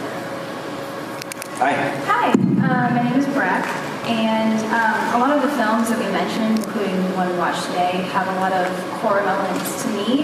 Um, a lot of Blade Runner, Sicario prisoners have a lot of these kind of horrific themes to them, even if they're not necessarily considered a horror film. Um, I was wondering from the both of you if you had any particular favorite horror movies themselves, and have they ever inspired you at all in your own work? Horror movies. Um, I think uh, I think I was always. I think when I first saw Hour of the Wolf, uh, Bergman's Hour of the Wolf kind of blew me away. I haven't seen it for years. Got to watch it again. And um, Murnau's Nos- Nosferatu, I think, gave me nightmares. I mean, I, I do love horror movies. I'd like to shoot a real horror movie. Oh, I'd love to see, love to see that. Were, were you ever a fan of the Universal horror films, you know, growing up? The old Frankenstein, Wolfman. I love 1941 Wolfman, one of my favorites. So mad about those, but um, yes, I, I used to like the Eastern European things really weird. There's some great Russian movies that are like horror movies. There's a, a war film um, called Letter from a Dead Man, I think it's called, uh, by Alexander Germain, which is pretty wonderful and horrific. It's a great movie. Um, well, I guess it's strictly not a horror film, it's just a. Yeah. So, Great. Is anybody keeping a list of all these films so that later we can post it online and say Rogers recommended films this weekend? Hour the Wolf, Letter, what was that one? Letter, Russian? I think it's Letter from a Dead Man. Letter from you a can Dead find Man. it on, there's a, a website, uh, Soviet and Russian cinema. No, Soviet Um, movies online. Yeah, the- Is that like BritBox? Uh, Soviet movies online? Five dollars a day, you can watch anything you want. It's got all Tarkovsky, it's got everybody's film, every Russian and Soviet film ever made. It's really great. During lockdown, pandemic, I was going through it and finding these wonderful movies. Thank you very much. Hello. Uh, thank you all for being up on stage, and um, thanks to the Dallas Film Commission. Uh, I am. My name is Jack. I am currently in film school, working as a freelance cinematographer. Uh, and my question is, uh, when you're working with a new director, what is something that makes them really stand out to you? Well, if they have a, a vision right away, that's a good thing. That's just passion, really. Passion. I mean, you know, I will, we work with directors that we've worked with for quite a few, the last years. Um, I think the last time, well, um, John Crowley we worked with once on, on, on Goldfinch, I haven't worked with before, obviously. Um, but it's passion, yeah, it's passionate, man. I mean, actually, all the directors we work with are pretty passionate, aren't they? Passionate and being collaborative. Yeah, yeah, yeah. Um, but yeah, I what stands out other than that? I don't know. I mean, I've worked with the director that has said, I know nothing about the camera or setting shots. I want you to do that, and I'll just, uh, I'm just going to deal with the script and the, and the actors. And I've, you know, obviously worked with Joel and Ethan a long time, and they know so much about all aspects of it, you know. Um, so it's, I don't want any specific thing from a director other than that just feel that I'm going to get on with them and, and feel their passion for what they're going to do. Thank you so much. Great, thank you. I think that's really interesting to hear you say is that, you know, it doesn't matter if the director doesn't know anything about the camera, as long as that they're passionate, and they have strong vision, and feel like you can work well together, that's what's most important. They don't need to know the lens choice or, you know, you know whatever, you know, depth of field you're shooting at or anything like that. But the worst thing is when you're working really, really hard and you don't, and you think the director doesn't want to do anything. You know, it is like, well, doesn't want to do a rehearsal afterwards when we desperately need a rehearsal to figure out what the hell we're shooting the next day. That is, that's the worst. You want a person that, like you, wants to make the best movie that can be made with this very low budget. Great. Awesome. Um, thanks, guys. Um, my name is Spencer. Uh, James and Roger, thank you so much for being here, taking the time to answer all of our questions. Um, simply, um, Blade Runner is kind of takes a departure with colored lights and stuff like that from kind of your previous stuff. And I just wanted to ask, um, and James, you can answer this too. Um, do you have a favorite color? and black. vice versa, a color that you're like, I don't want to, I just hate it. Or like, oh god, they're making me shoot it. Green screen. Yeah, green in that context, yeah. I'm not that fond of orange. It can be kind of harsh sometimes. But I like colors when they're put together. Thank you. That's it? Favorite color? Okay, thank you. Hey there, James and Roger. Uh, thanks for coming.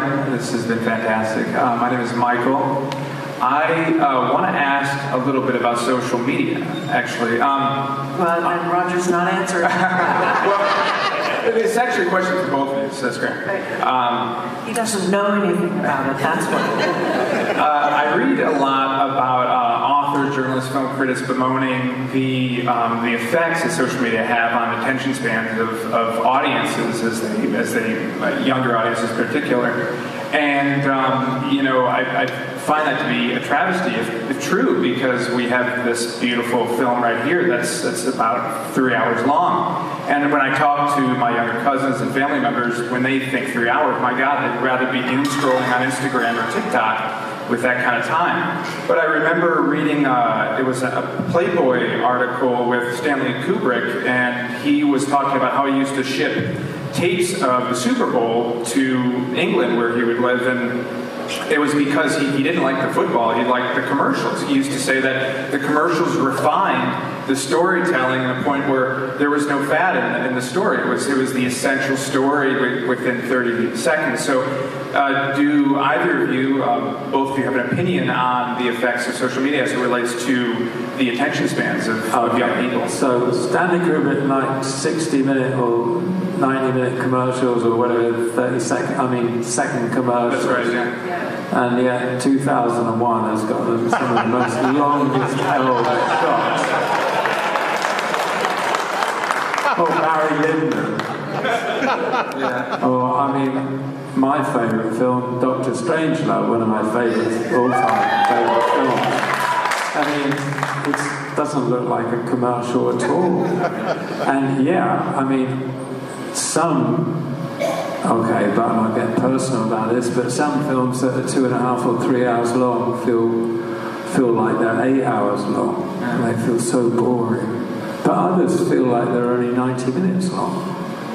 I mean, you know, I, I don't know what I'm saying, really. I, no, but I think you're right that there is sort of a lack of a- an attention span because nowadays, if you try and take a movie and build slowly to something as you could have in the past, um, a lot of people will reject it and won't like it because they just want to know. No, like a Marvel film, this happens and this happens, then this happens, and that's what they're comfortable with. So I don't I think think there's a change. Yeah, I think there's a difference between filmmaking and narrative storytelling. Hmm. See, I think filmmaking is, whatever it's Doctor Strangelove, or it's Tarkovsky's movies, or it's Kurosawa, or it's Alain Resnais. I mean, I could go on. That's filmmaking.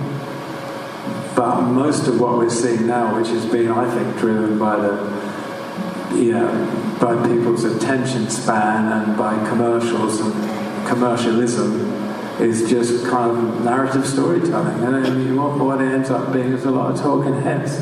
I don't think that's filmmaking. I, you know, I think I think there's a whole world of filmmaking that is kind of wonderful and wondrous. Yeah. But we haven't scratched the surface yet, and I don't see many people still scratching.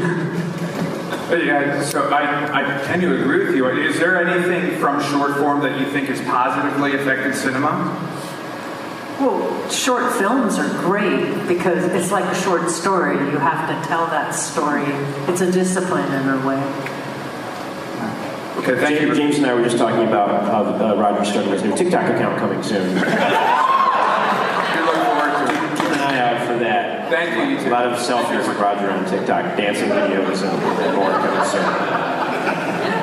Speaking of, speaking of short films, uh, we'll give a quick plug to the Oak, uh, Oak Cliff Film Festival coming up uh, next weekend here, where you get to see some excellent short films here at the Texas Theater Theater as well.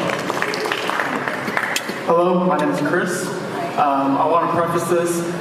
This is a three-parter, so please forgive me. Every single film bro in here wants to know this. What is your Letterboxd? Letterboxd? No? Okay. It's, it's an app. It's a, it's a it's an app on the phone. Very important. Social media. Um, real question here.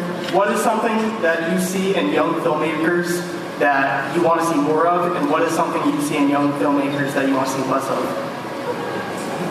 Oh, no, I don't. I mean, I just, far be it from me. I mean, I, I, you know, we see a lot of students work and we sometimes judge films, you know, online we watch students' films from around the world and it's just really inspiring to see where people are and what they're trying to do. We, we watched somebody's film yesterday that mm-hmm. somebody had given us the day before and it was a wonderful 30 minute shoot short film, you know, that I, thought was just stunning.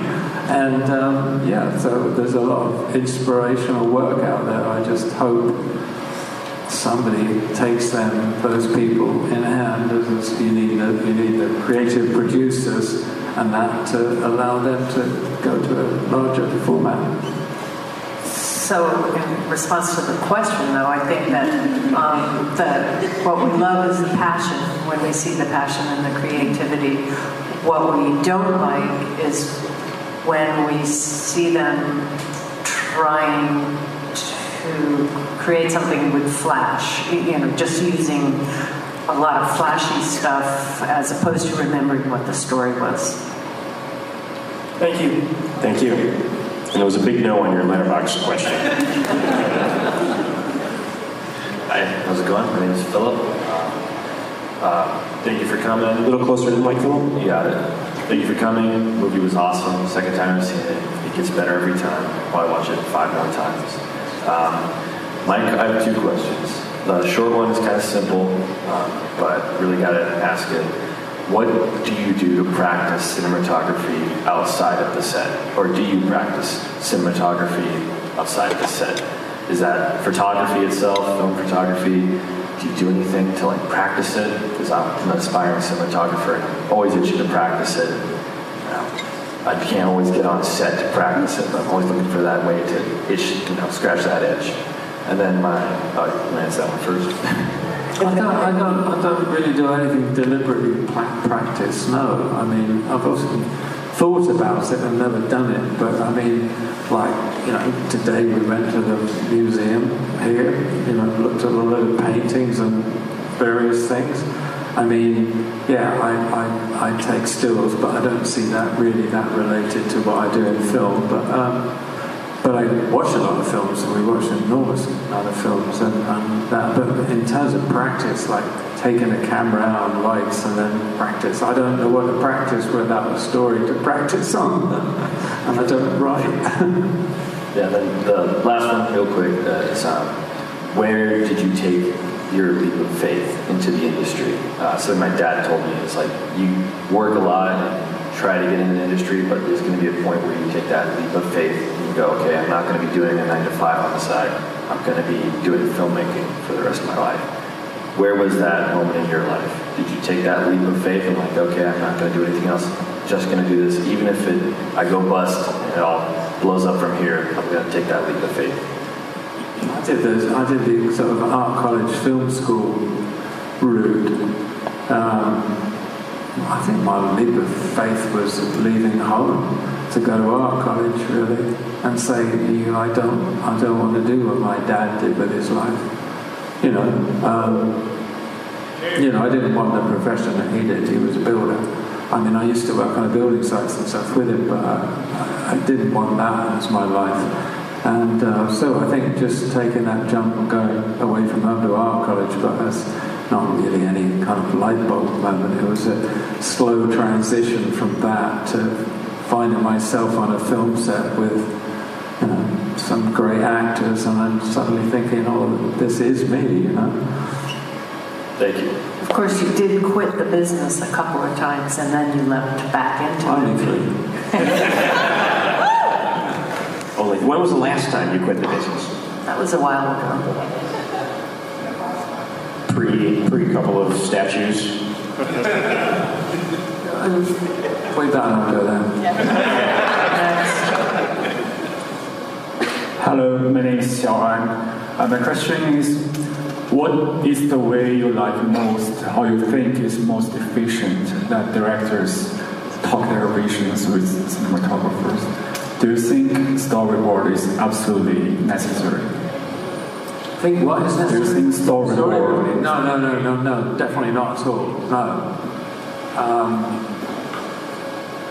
I, I don't think really I did work with many people that storyboarded until working with Joel and Ethan Coen. Um, the first thing I did with Sam Mendes, we didn't storyboard at all. No, I don't think storyboard is necessary. I think some discussion, some prep, uh, some some Going through the script together. yeah, you're going through the script and kind of envisioning it. I mean, just kind of like, but it doesn't have to even. uh, It's weird because it doesn't even have to be like being uh, at all specific about what shots are or anything. It's just the sort of feel of the film. I mean, I think you've just got to get on the same page, director and his crew, as, as to what you're trying to achieve. Just uh, you know, yeah, I think I think uh, images have emotional resonance, resonance, obviously. So I think you can talk on an emotional level about a script, and that impacts the way everybody's going to work on it and what they come up with. You know, so I, I don't think there's any one way of doing it. I mean, I, I say on, on with Sam, we didn't really do anything. We discussed the sets and what spaces we needed, and then we put the actors in there they, let the actors do what they wanted to do, and I just shot it handheld. I mean, that's how we started, and then we just developed the scene with the camera. Um, so there's not any one right way of doing it. So you, you, you do need score, or you do need uh, like a mood board or pictures. Do you think the most important thing is you, you and the director can understand the script the same way, is that what you're saying? Yes, yes, uh, yeah, that mood boards helps. You know, usually a production designer will do a whole set of mood boards. I don't, I don't think that's totally necessary. Um, you can you can discuss imagery by you know each each bring in sort of a photographer's work that you like or something just as a starting point. You might talk about other movies, but I found that's that's a real rarity talking about other movies. Thank you very much. Um, good evening. Uh, thank you both for your time. I have two quick questions for both of you. Uh, the first would be: Is there a piece of literature that, um, in particular, you either of you feel like would be interesting for you to adapt into a film to work on? Like, if a director came to you with that book in particular, you would jump at that opportunity. And then my second question is a bit selfish, but I'm just curious if either of you have a favorite Wong Kar Wai movie. Favorite what was it? Uh, Wong Kar Wai movie.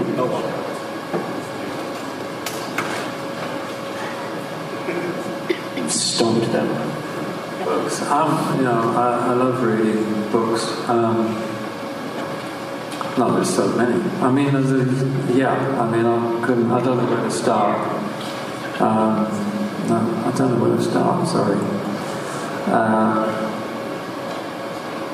Wong Kar Wai, I suppose you got to say in the mood for love, haven't you? But I don't like, you know, uh, uh, yeah, I guess. Yeah, but I mean, books. I, I don't know. There's so many books. I would love. Uh, the last, the last book I read is John Sayles, the film director, but also as a writer. He's got a book coming. It came out just a few months ago about um, uh, two characters after the Battle of Culloden, you know, and um, the birth of the American nation. Really, it sounds a big topic. It is. I don't know how you make a film like that. It'd be a very long one, but it would make a wonderful film. That's another three-hour movie. Oh, there, this would be We're at at a least 12-hour movie. 12, yeah. Thank you both. Uh, hello, my name is uh, Maximo, and uh, for Blade Runner, um, I noticed a lot of moving lights, uh, shafts of light coming in. Do you remember anything specific about the lighting rig that you use? Uh, what lights did you use? Sorry, I'm an electrician and gaffer, so just curious about the technical aspect of uh, of that and how, when you do rigs, do you yourself design them or do you work a lot with the gaffer? I'm sure you do, a gaffer and key grip, or you're like, I want this light to do this, you figure it out.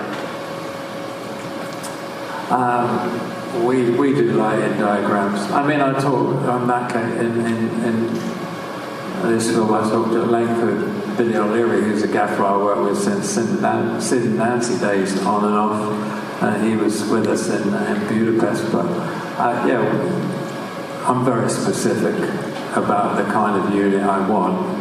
Maybe not necessarily if it's a 2K Fresnel or a 5K Fresnel, because I usually under understand. Um, but you know, the moving lights, some were moving, some were done like a chase. The the scene where you first meet Jared Leto was three circles, each had sort of, I don't know if it was like 20, 20 odd T12s on a chase. The last night scene where Harrison Ford meets um, uh, Rachael. again, yeah. Um, there was 300 betweenies on a big circular, 30 foot circle of um, pipe. Um, so you prefer tungsten over LEDs? Well, I did in this case, yeah, because I wanted the I wanted the way they died. Uh, and the light come on. I wanted the way it would get warm as the lamp dies. I wanted want the softness of the edge.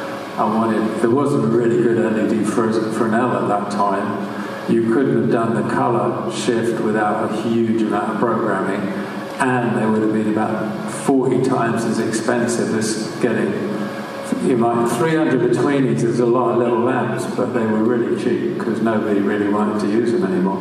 And the T12s as well. It wasn't a huge expense in fact because again we we had some sort of deal with the lighting company. So um, and what else did we? Yeah, Billy found that there was um, Barbizon, a place in New York lighting supplier in New York had 24k bulbs for sky pans. So we took the 24k bulbs and put them on a little pulley rig and had them go up and down or had them chase along the ceiling. When they walk down the corridor between the uh, replicant statues, that's these bare bulbs just on a trolley rig that Billy rig uh, figured out, and he literally pulling the bulb by hand across the set to give the shafts of light moving. So, yeah, I mean, there's lots of different ways of doing things, and um, I guess I had too much free time. I came on I don't know. Thank you. Thank you very much. That was great. Our first real technical question there, so that was fun. Hi, Roger and James. Uh, do you guys have any like essentials that you take to set to make your days more comfortable since they are very long? Tea, lots of tea. Decaf coffee. Yeah, correct. Only decaf for Roger. Any specific shoes you wear to make your, your you know, standing on your. Uh, We're in Texas. He's got some boots on here. So. Actually, I got these in Georgia. They're Georgia farm boots, but they're made in New Jersey. Perfect, perfect. Hi guys, I'm Laura. Um, I just wanted to say thank you to Texas Theater, also to Dallas Film Commission for this wonderful opportunity, and thank you guys for being on stage and talking to us and answering all of our questions. Um, but I wanted to just say that my husband and I are actors, but in between a slump, we will produce short films, whatever we can. Um, so it's just very inspiring to see a husband and wife on stage, working together, you know, doing this stuff. Um, so thank you so much for you know, being here. Um, my question is, you know, we've got just this tour alone. I mean, 1917, 2049, um, Sicario, Skyfall, like a myriad of things. Um, the, the, the main character story is, is much the same where they're striving for something. But overall, the story is it, it's different. It's a different time. It's a different genre. It's a different whatever. What what is your first step when you get the script, or when the director comes to you, or whatever? What, what do you what is your first step in preparing for a film? You know, whether it be 1917, whether it be Sicario, what what excites you? What what begins that journey for you guys? Well, we read the script first and see whether it appeals to us. Mm-hmm. And if, if we like it and it moves us, then we talk to the director before taking the job to make sure that we're all on the same page because maybe they want to do something completely different. And yeah, then it's really about the. It's really just. I I mean, yeah, just building that relationship with the director before before even. I mean, obviously, I mean, you read anything, you read a script, you read a novel, you visualize it in your head, but you try not to kind of like settle on anything until you've had a discussion with the director because the director can have a different interpretation. And it might be one that, you know, excites you, but it might not. It might be one that doesn't excite you. I mean, I went for an interview once with a director, and the first thing they said is, I want this to look like Shawshank Redemption. I mean, I couldn't have been out the door more quick. I mean, you know, because every film should find its own visual kind of space, really, I think, anyway. Thank you guys so much. I appreciate it. Thank you. Hi, my name is Ricky. Thank you so much for asking, uh, answering all these questions. Um, my question is about the future. Um, your, you've achieved so much, uh, the impact on cinema, the book, book you just published, and the way you guys engage with fans of your work. And I just wanted to know, are there other mountains you want to climb or adventures you both want to go on collaboratively that you haven't yet, whether it be professional or personal? Everest would be good, actually, but no. Well, we're doing a podcast that's really sort of taken off. It, it, it's something we started just before the pandemic, and it just sort of has taken off in a way that neither of us expected, really. And we actually have two other things, but we're in the midst of trying to figure out whether it's going to work or not, so we can't really talk about it. So Yeah, so it's kept us really busy. And there's no project, film projects at the moment. I, I don't know. I'm, I'm, we do hope we'll be offered something and we'll be out there again. Pretty right- sure- pretty sure that'll happen. No, you know, I, I mean, I don't, I don't know. I, I really don't know. Um, but I say it's, it's, it's the, the podcast is really interesting. I think you know, and um, yeah, it, it, we get satisfaction from it because we feel we are contributing. And when so many of you come up and say we love the podcast, I mean, it's like, I mean, it really does actually have a big effect. I mean, that's kind of nice. So, I mean, you know, whatever you do, you're trying to. I don't know, rich people's lives or some pretentious statement like that, but you are trying to trying to give something, and to get that sort of feedback, it's like, okay, maybe we'll keep doing the podcast for a while. Please do. It definitely enriched a lot of our lives. So thank you. Thank you. Thank you. All right, we're coming up on the last questions here. This better be good. Hi. Uh, from an artistic and a storytelling perspective, uh, if my memory serves me, Denis Villeneuve and the Coen brothers. Can you go a little closer to the microphone? Yeah. Uh, from an artistic and storytelling perspective, Denis uh, Villeneuve and the Coen brothers, if my memory serves me, uh, have pretty restrained romantic scenes. And I was just wondering, I think I prefer it, and I was just wondering if you could help me make something that's not published. Uh, what went uh, into those decisions from the director? Restrained, you mean? Romantic scenes, yeah. They don't have sex scenes. Well, I would say, you know, the one that, like, you watch something like Euphoria, and they're kind of like taking it to, to the nth degree on steroids. So I, I think I prefer it this way. I was just wondering if you could help me understand what, what goes into those decisions. It's like it's like they don't also have uh, you know unnecessary action scenes. They don't or they don't have they don't have flashy lighting. They don't have ostentatious camera moves. That are just there for themselves. I mean, if it's not part of the the story and there to sort of serve a purpose, you know. I mean, I, there's sometimes you think, well, some of the Coen brothers' violence is really very, very vivid, but then you look at Quentin Tarantino's work and think, no, it's pretty mute, really. well, the thing about their violence, it, when it is really vicious, it's done so quickly, it's almost over in the blink, blink of an eye, and it feels so real. Um, that it doesn't feel gratuitous in my head anyway. Because sometimes I do kind of worry about violence in films. I don't like it at all. But I mean, sometimes it does make a point, and uh, but generally, I mean, generally, sex sex scenes are there to sell a film, aren't they? They're not really. I don't know. I mean, most of them I find quite there for com- commercial reasons and not much else.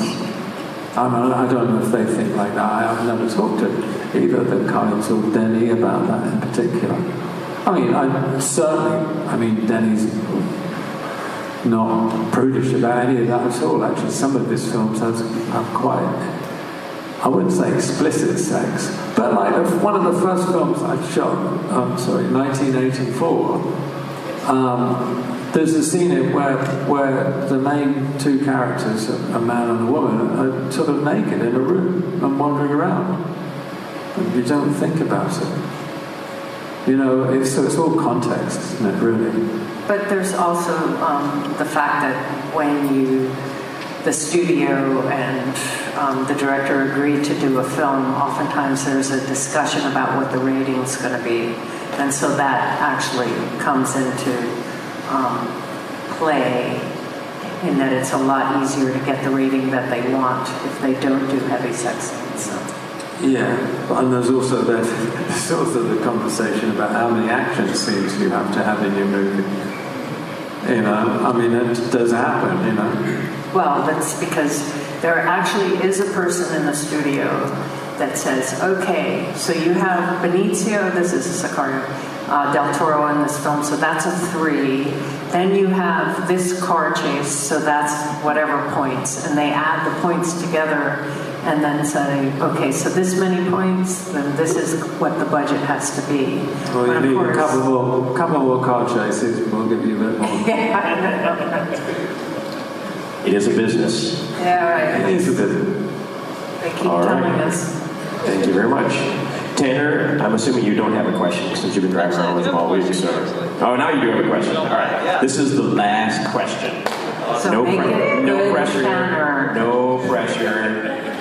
All right, thank you guys. Uh, first, thank you for sharing your first time here in Dallas. It's really an honor to uh, be with you guys and to um, ask you this final question for the night. Um, so my question is, uh, what would you say is the big difference between shooting uh, a film in Europe or with a European crew or a crew in the UK versus a crew in uh, America? Because I know that, um, and through this documentary I watched uh, called Alien, uh, and it's talking about James Cameron, he was frustrated about how the crew needed to take, I think it was like this, like they had to take lunch or tea time at a certain time of day and um, is that something you experienced, or is that something you experienced um, while you're filming in um, Europe versus?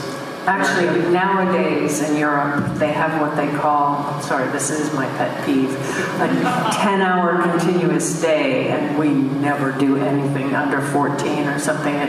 So they don't let you stop for lunch because they say, but you'll get off in 10 hours, which isn't true um, ever. So that, but that's more recent in Europe. I don't think it's much difference. I mean, it, but the, the thing you is, don't get lunch.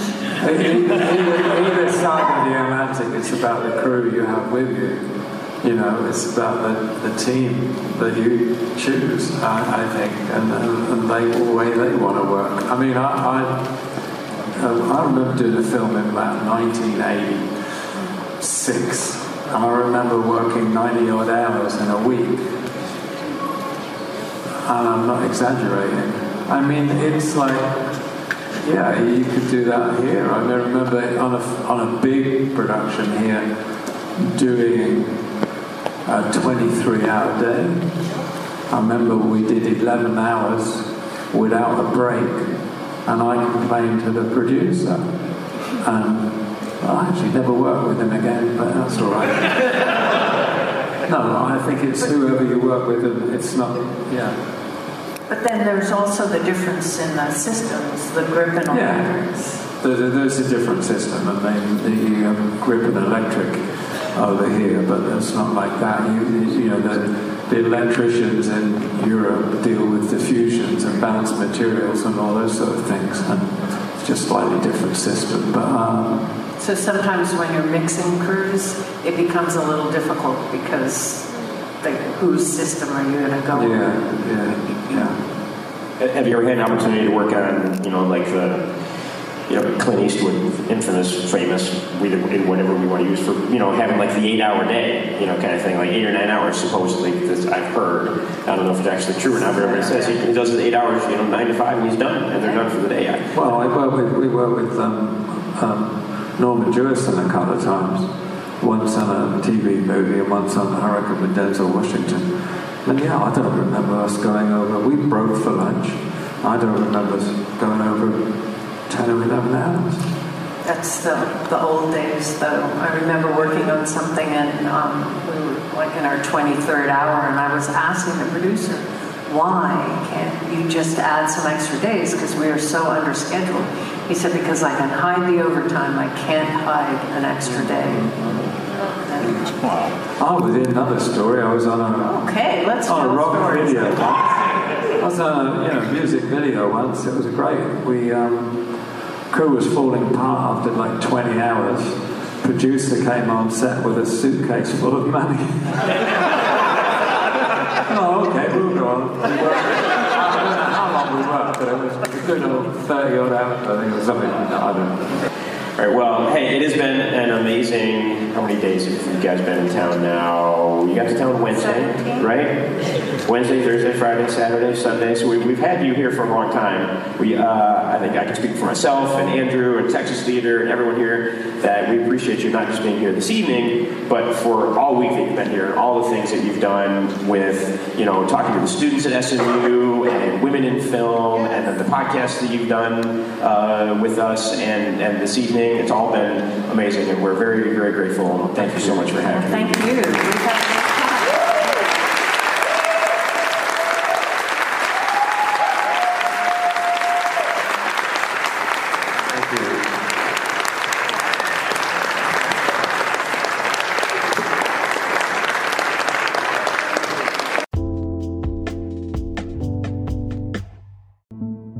And that wraps up another episode of the Dallas Film Commission podcast. We hope you enjoyed this behind the scenes journey. We'd like to express our gratitude to our incredible guests who shared their valuable insights and stories with us and all of you. Whether you're a budding filmmaker, an old pro, or a movie enthusiast, Dallas is a place where we make things happen. Be sure to visit the Dallas Film Commission's website for more information, resources, and opportunities to get involved in this thriving industry. Thank you for joining us. Stay tuned for more episodes filled with great guests, inspiring stories, and industry secrets. And cut.